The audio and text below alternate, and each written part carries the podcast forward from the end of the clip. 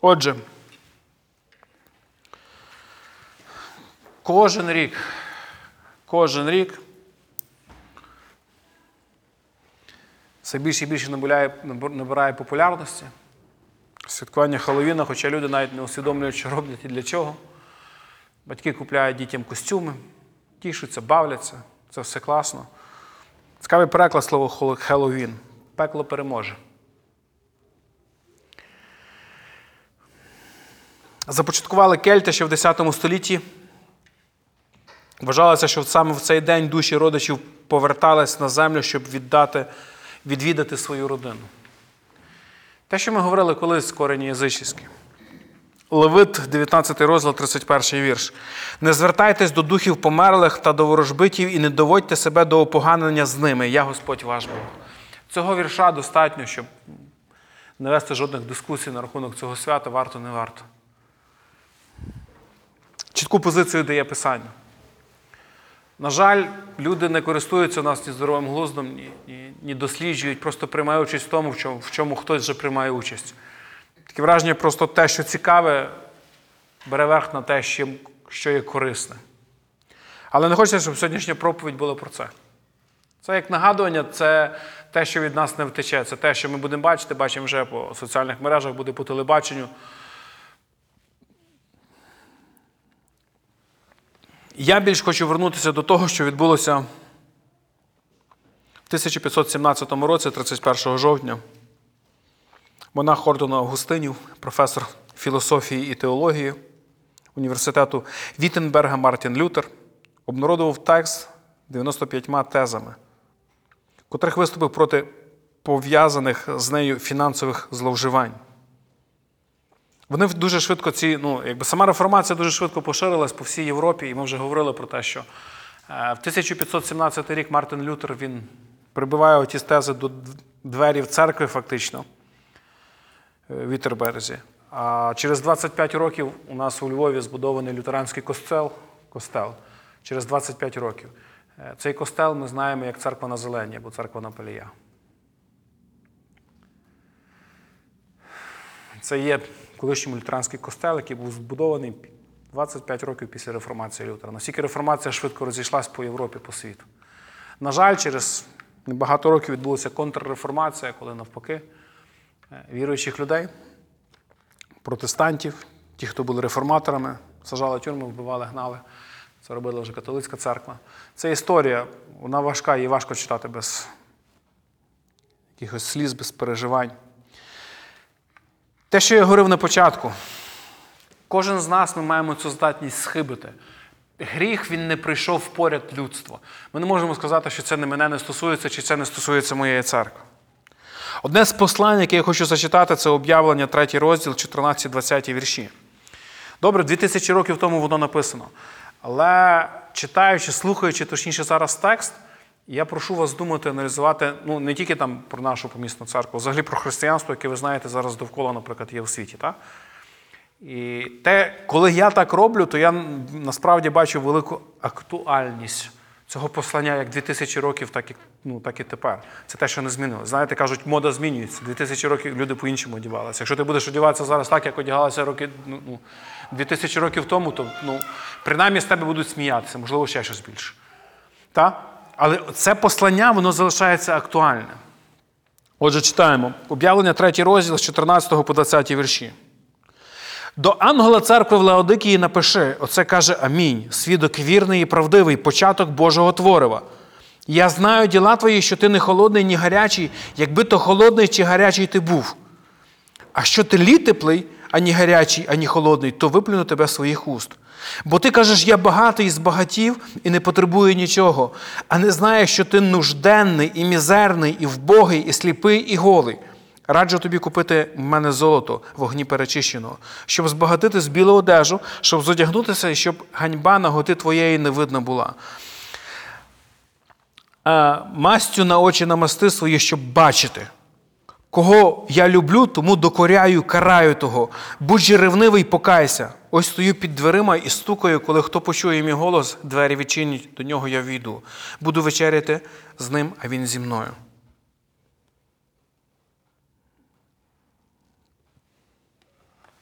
Подумайте про актуальність тексту на сьогодні. Коли ми говоримо зараз не тільки ну, про, про місні церкви чи про Львів, взагалі про християнство, те, що відбувається. Я знаю діла твої, що ти не холодне, не тепле. Так цікаво. І, на жаль, християнство так так виглядає. Я вже говорив колись, ну, я пробую це говорити в пасторських групах.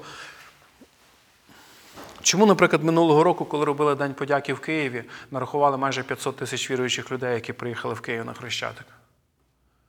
Чому не нарахували 100 тисяч людей, коли був в Києві гей-парад? Чому? Ну, я не я не закликаю, давайте беремо зброю, давайте будемо перевертати, зупиняти їх, кричати. Ні, просто вийти 100 тисяч людей, вийти, стати на хрещатик і сказати, друзі, ви хочете пройти через нас, спробуйте. Нема жодної агресії, просто є позиція.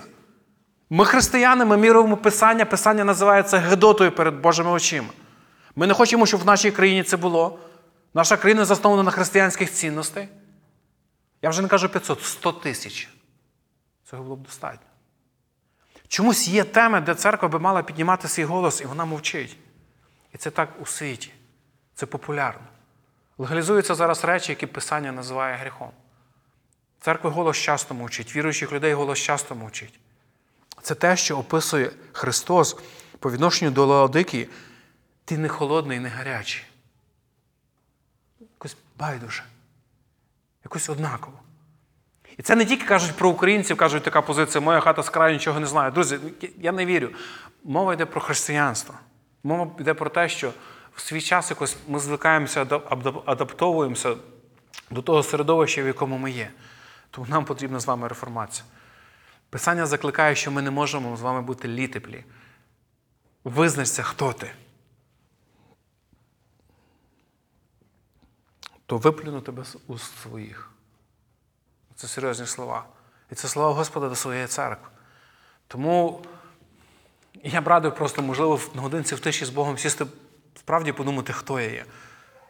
От як мене характеризують на роботі, як мене характеризують мої друзі, мої родичі, мої сусіди. Вони знають, що я людина принципів. Християнин це людина принципів. Християнин це яка людина не може піти на компроміс зі всім. Це не просто пристосуватись до всього. На жаль, ми звикаємося з цим. І тому це послання для мене є актуально. Е, гомосексуалізм і вся нечистота це тільки одна сторона. Є і багато інших речей, де голос церкви мав би звучати, де церква би мала піднімати голос і говорити, і проповідувати. Но церква мовчить. Бо ти кажеш, я багатий, я збагатів і не потребую нічого. А не знаєш ти, що ти нужденний, мізерний в Бога, і сліпий, і голодний. Цікава алегорія. Коли людина на себе дивиться, вона бачить себе багатим. Коли Бог її оцінує, вона бачить, що вона є нужденна і гола насправді, а не одягнута. Я задаю питання до себе і також задаю питання до вас, церква. Чи можемо ми провести здоровий аналіз свого життя і задати собі оці питання? Господи, є чомусь, чому я помиляюсь? Чи я 100% впевнений вже в тому, що те, що я маю, це моє багатство. Це те, що я досягнув. Бо раджу тобі купити в мене золото, вогні перечищеного, щоб збагатитись, в білу одежу, щоб задягтись, і щоб ганьба наготи твоєї не видна була.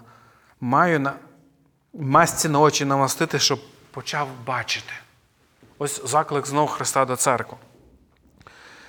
Воно не є приємно читати такі речі, і ми часто уникаємо просто. Це як старий завіт, коли читаєш, і там ну, зустрічаються речі, коли Бог творить багато насильства. І це правда. Ангел смерті прийшов і десятки тисяч людей попадало. І нам би, може, хотілося сказати, ну тут Бог не при чому, так сталося, але написано, що Бог дав ангела смерті. Міняється трошки наше розуміння, якась наша філософія про те, хто ми є. Але насправді, друзі, ці тексти там треба перечитувати. Чому? Тому що ці тексти це те, що дане нам, що може врятувати наші душі, наше життя. Як би вони не звучали дуже для нас строго, ці тексти це є послання любові, тому що Писання є послання любові. Це не вирок. Це як направа. Знаєте, коли інколи так буває, це правда. Е, люди бояться звертатись до лікарів, щоб отримати діагноз. Люди бояться поміряти тиск, щоб отримати діагноз. Можете уявити? Ну, Це нелогічно. Поки ти не маєш діагноза, ти не маєш адекватного лікування, не маючи адекватного лікування, в тебе шанси все менші, що все вилікується, само не пройде. Якщо якісь проблеми, є якась біль. Я зустрічав це, коли я спілкуюся з людьми, які мають проблеми з тиском, і говориш, ти міряв тиск, я боюсь міряти. Чого? Ну, якщо в мене високий тиск, я ще більше почну хвилюватись. Ну це нелогічно. Якщо в тебе високий тиск і ти не п'єш ліки, буде більше проблем. Тобі навпаки, треба просто, і кожен лікар про це говорить, міряй тричі на день тиск. Зранку в обід вечір. Тиск піднявся, випив таблеточку, все нормально, з цим можна ще жити. Не знаю, як довго Бог визначить, але не проблема. Люди бояться, бо якщо я дізнаюсь правду. Але Ісус коли сказав, друзі, що правда нас робить вільними. Тому що, маючи правду, ми можемо з вами вже орієнтуватися, що робити. Тому ці тексти я раджу просто сприймати не просто як докір. Знаєте, як хтось кинув просто вас кістку і все, на, тобі, все. Писання це послання любові, тому що наш Бог є Бог любові. І послухайте, на початку те, що я, те, що я читаю, з 14 го вірша. І до ангела церкви Лаодикії напиши, ось це каже Амінь. Свідок вірний, правдивий початок Божого Творова. Це слова Христа. До кого? До церкви. Бог каже, ти не перестала бути церквою. Ти не перестала бути нареченою. Моя кров далі вмиває, очищає тебе від всяких гріхів. Ну ось зараз діагноз. Ти став літеплей. Тому що зроби? Покайся. 19 вірш. Кого я люблю, тому докоряю і караю того. Ось те, про що ми говоримо. Кого я люблю. Спробуй читати Писання, як слова люблячого Господа. І навіть оці тексти, які важкі. Нам важко читати їх про себе, можемо читати про когось, коли ми читаємо та історичний контекст, Лаодокі, я приблизно знаю, де це є, ну там люди такі були. Друзі, це, це, це писання до нас, все воно корисне. Я розумію, що є правила екзегези, як воно як коментується писання, як. Це все зрозуміло, та історичний фонд, контекст, все правильно, писання, ну, але є застосування, і от моє практичне застосування буде яке? Що я з цього для себе візьму? Кого я люблю, тому докоряю і картаю його. Будь же ревнивий, і що зроби? Ну так, можеш надути собі і сказати, більше не буду відкривати писання. А можеш покаятись. Це то, до чого закликає Господь. І послухайте далі слова, які дуже мене підбадьорюють. Ось я стою під дверима та стукаю. Коли хто почує мій голос і двері відчинить, то я до нього війду. І буду вечеряти з ним, а він зі мною. Тому що тут є надія. При тому всьому, коли Господь Ісус, голова церкви, тому що ми читали, Він голова тіла і церкви, Він знає, в якому положенні церква. І знову ж таки, як завжди, є різний шлях вибору. Один один з них це ну, просто зрозуміти, що ну, ця церква, наприклад, Лаодикії, вона практично мертва, вона літипла, вона плоду не приносить, вона вариться в своєму. Люди думають, що вони багаті, насправді вони нагі. То один з варіантів є, слухай, може не займатися цією церквою просто. Можливо, краще просто її залишити, хай вона сама собі розвивається, або хай загине і все, а піти займатися там іншими церквами, іншими людьми.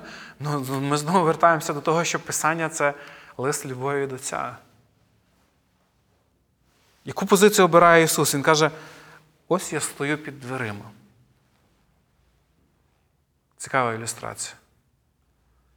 Ми часто про це говорили, і цей вірш трактували в наших таборах. Я пам'ятаю, що років 15 тому робили табори, то цей вірш, ми, ми трактували цей вірш людям, які не знають Господа на вечірній програмі, бо в малій групі ми робили заклик до покаяння і казали, ось Господь стоїть при дверях твого серця. Ну, Це так, але якщо взяти контекст, слухайте, це до церкви послання. Господь стоїть при дверях мого серця. Я маю це розуміти. І знаєш, Він не просто стоїть, Він стукає. Він не перестає стукати. І знаєш, що відбудеться, коли ти відчиниш?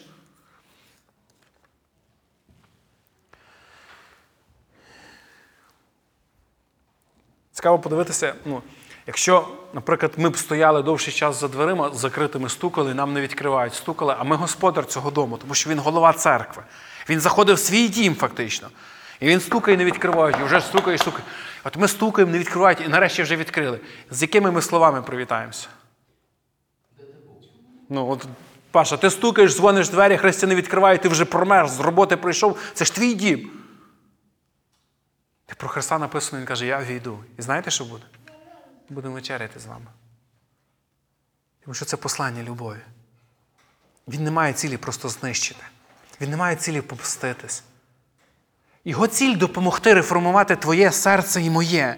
Ось чому він пішов на Голгофу. Для того, щоб допомогти тобі і мені. Тому це об'явлення, ці вірші, вони важкі. Слово Боже, воно як меч, воно судить моє серце. Але послухайте, якщо ти Христовий, то Дух благодаті веде тебе до Голгофи. А там своєчасна допомога. Я до нього війду і буду вечеряти з ним, а він зі мною. При свічках, можливо.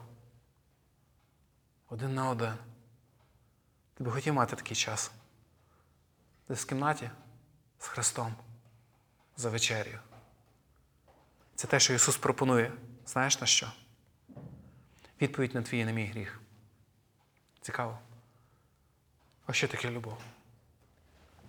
Покайся, зупинись. Я до тебе прийду. Я буду стукати перед дверима, поки ти не відкриєш. І коли ти відкриєш, я війду. І мені не треба багато з тобою говорити про твій гріх, про твоє падіння, чи слухати сильно твої вибачення, тому що те, що ти відкрив двері, означає, що ти вже готовий зі мною говорити. І ми будемо говорити за вечерю. Ось яке читаю це послання. Коли в Фейсбуці я вчора шукав і сьогодні зранку шукав, я не знайшов, була, ну, шкодую, що я не зберіг, була дуже хороша картинка. От уявіть собі, що намальований автомобіль. Збоку сидить Ісус на пасажирському сидінні, а за, за кермом намальована церква. І так цікаво написано, що Ісус сидить і каже, каже, а пам'ятаєш, були часи, що я був у керма. Для мене це дуже актуально. Тому що, ще раз скажу, нам треба з вами мати якісь стандарти, якісь орієнтири, щоб ми могли перевіряти, де ми зараз. Чи ми не залишили нашого Христа Спасителя за дверима? І, можливо, Він намагається достукатись до нашої церкви. Чи він намагає достукатись до мого дому, де я голова сім'ї, чи до мого серця, де я християнин. Мені потрібно такі зупинки. Ось для мене, що є День реформації, який буде 31 жовтня. Ось що це для мене.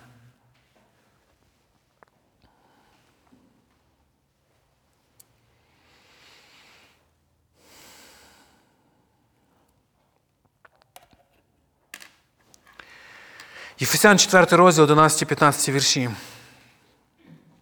Він отож настановив одних за апостолів, одних за пророків, а тих за благовісників, а тих за пастирів та вчителів, щоб приготувати святих на діло служби для збудування тіла Христового.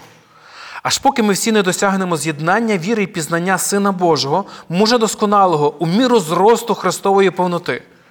Щоб більше ми не були малолітками, що хитаються і захоплюються від усякого вітру, науки, за людською оманою та за лукавством до хитрого блуду, щоб ми були правдомовні в любові і в усьому зростали в нього.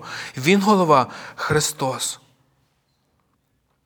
Цікаве визначення, просто ну, сама побудова як церкви, як тіла Христа в цих віршах дуже гарно відображається.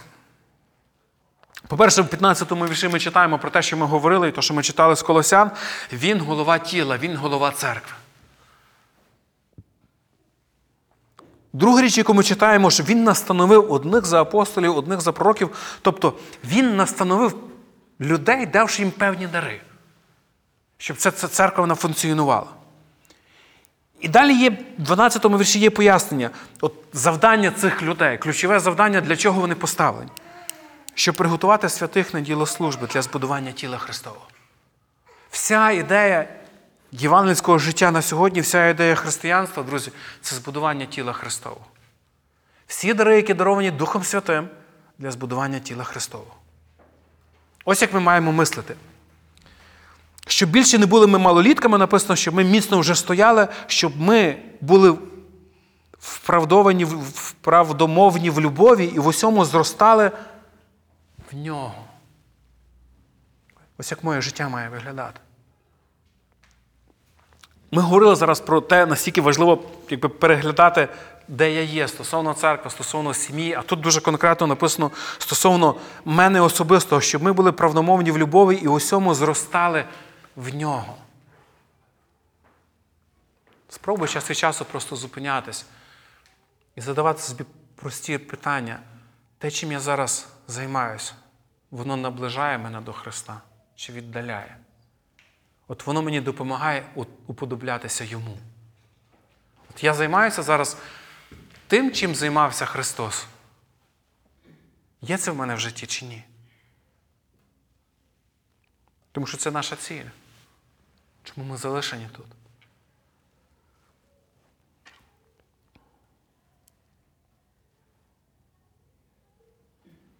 1 Коринтян 14,12. Так і ви, що пильнуєте про духовні дари, дбайте, щоб збагачуватись через них на збудування церкви. Знову ця ідея, коли ми проглядаємо по Єфесянах і те, що в Коринтянах написано, всі дари, які Господь дав, ідея в тому, щоб збудовувалось, зростало, зростало і кріпло тіло Христа Церква.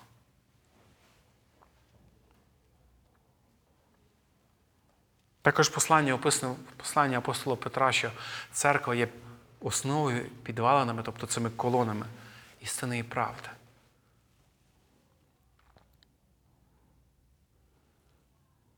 Ми знаємо, що прийде Христос.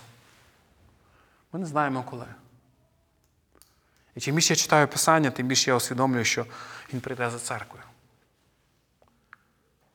Тому що після Його приходу будуть відбуватися страшні речі на землі. До церква буде забрана. Він за нею вернеться. Як наречений, вертається за нареченою.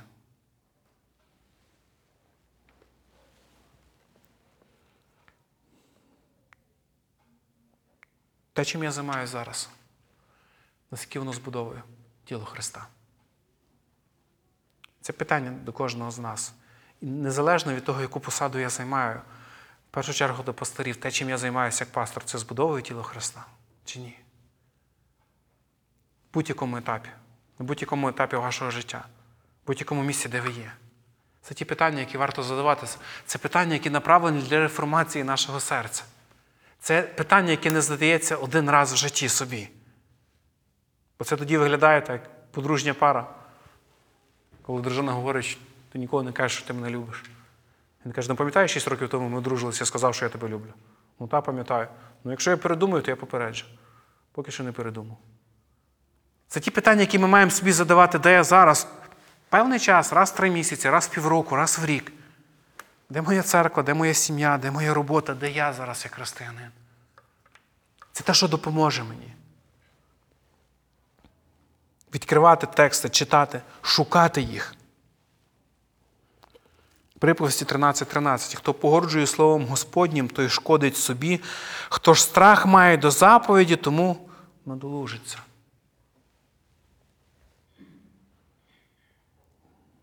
Час від часу я перечитую. Ці тези, які Мартин Лютер прибив до дверей церкви. Особливо мені подобається перша. Вона звучить так: Господь і учитель наш Ісус Христос, кажучи, покайтесь, заповідав, щоб усе життя віруючих було покаянням. А знаєте, що таке покаяння? Зміна мислення, метаноя. На практиці воно, друзі, так і виглядає, що просто я в якийсь момент просто сідаю, зупиняюся, я починаю питати, Господи, де ти? І коли я дізнаюсь, де Господь, потім питаю, Господи, а де я? Нам треба бути реалістними і усвідомлювати, що ми можемо блукати, ми можемо відходити від того шляху, який нам дав Господь. Але завжди ми мусимо пам'ятати ось цю картину. Ісуса біля дверей, який стукає, який чекає, коли ми відчинимо, який готовий з нами вечеряти. Нам треба сприймати ці послання як послання любові до церкви. Бо Бог є любов. І тому, коли в момент якогось життя, знаєте, е, Це помилкове є таке розуміння, що я покаявся 5, 10, 15 років тому, я вже покаявся. Під час покаяння відбулося те, що Біблія називає народження згори. Ось як я вірю. Під час покаяння. Що таке покаяння? Зміна мислення. Я розумію, що я живу без Бога. Прийшов якийсь момент, я не хочу далі жити без Бога. Господь кличе мене. Я розвертаюсь до нього. Розворот на 180 градусів, в когось на 360 відбувається, правда? Ніби в таборі все нормально було, потім після табору чешовують людина знову і ще з прискоренням пішла в другу сторону. Тут трошки сплутали, ми кажемо 180, а в людей 360 виходить. І ось під час цього моменту, під час метаної зміни мого мислення, я пізнаю, хто є Бог, хто я. Відбувається те, що Біблія називає народження згори. Народитись від духа. Стаєш немовлям духовним. Ну, покаяння не, не закінчилось. Тому що покаяння це кожен раз зміна мого мислення. Коли я дізнаюсь, хто який Бог і хто є я. Бог змінює моє серце. Це є реформація. Ми потребуємо цього. Нам не треба боятися цього слова. Нам не треба жити в ілюзії в тому, що у нас вже все добре. Або жити в іншій крайності, що вже все погано і все зіпсовано. Послання Ладокійській церкві не закінчується, що це крапка. Я виплю на тебе тепло. Послання Ладокійській церкві написано, що кого люблю, того докоряю. Покайся. Ось стою при дверях і стукаю. Якщо відкриєш, я війду до тебе і буду з тобою вечеряти ти зі мною. Це слова Христа. І за них нам треба триматися. Тому я бажаю вам, дорога церква, щоб в вашому житті відбувалася реформація. Щоб ви до свого серця, можливо, прибивали ті тези, так як Мартин Лютер прибивав. Щоб ви шукали Господа всім серцем. Ви не боялись питати його, Господи, де я зараз? Це слова Давида з псалмів, Господи, випробуй мене, де я зараз. Це допоможе вам зростати, уподоблятись в нього. Щоб ви задавали собі ці практичні питання, як я, як моє життя, Господи, воно виконує зараз Твою місію, Твою ціль. Тому що все, що ти, ти сказав, воно все має працювати на збудування тіла Христа Церкви. Все. Чи я заблукав щось, чи, можливо, щось, щось не те. Не бійтесь цих питань. Це між тобою і Господом. Це тобі допоможе знайти правильний баланс, мати мир в душі своїй. Тому що ці послання, вони для тебе. 31 жовтня 1517 року. Людину, яку звали Мартин Лютер. Він зробив ось цей крок супротив цілої системи. Після цього, якщо хочете почитати історію Мартина Лютера, багато разів на нього покушалися, і смерті його бажали, і це все не було так легко. І в його житті потім теж було багато ляпів, за які він і потім сам шкодував і писав, і каявся. І страхи приходили, і сумніви приходили. Але він не боявся дивитись правді в очі. Тому нехай ці речі просто мотивують нас. І нагадую, що сьогодні в нас є хороша можливість бути разом з церквою, з тілом Христа, запросити друзів. Стадіон Арена Львів, 18.00 початок. Приїжджає, вже приїхав вже у Львові, вже прес-конференції там. Малий світ у цього, в принципі. Чому? Тому що ну, людина не має ні рук, ні ніг. Що він може дати? Ну, Через нього Бог являє свою славу. І коли такі речі бачу, то я згадую текст Писання, де розумні свого цього світу, сильні цього світу будуть засоромлені через нерозумних, через слабких, яких Бог обрав. І нік один з них. Нік людина, яка проповідує Євангелію, як і простій пересічній людині, так само будь-якому президенту, не соромлячись, не боючись, кидати виклик. Тому молимося за тих людей, які їдуть з нами. Для когось це буде можливість, можливо, перший раз почути слова Євангелія, слова правди. Молимося за продовження, бо, бо ревнуємо також, щоб ті люди вони зростали, теж уподоблялися в Христа, не просто почули і все завершилось. І можете приєднатися до нас. Добренько, ми тоді будемо завершувати. Запрошую вас до молитви.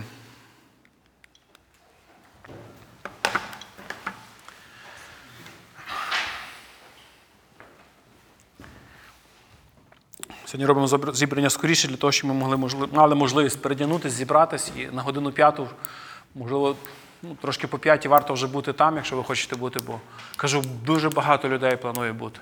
Місця буде дуже, ну, важко буде дійти до свого місця. Квитки мають місце, але щоб потрапити на це місце, треба буде витратити зайвих багато часу. Батько наш Небесний, Господь, дякуємо Боже за Слово Твоє, яке завжди живе і актуальне для кожного з нас, Господи. Ми просимо благослови, щоб наші серця не залишалися твердими камінними, Господи, щоб ми могли з благословенням Твоїм, Господи, змінюватись на образ і подобу Твій, Господь, того, щоб служити Тобі в повноті. Господи, благослови нас в цьому.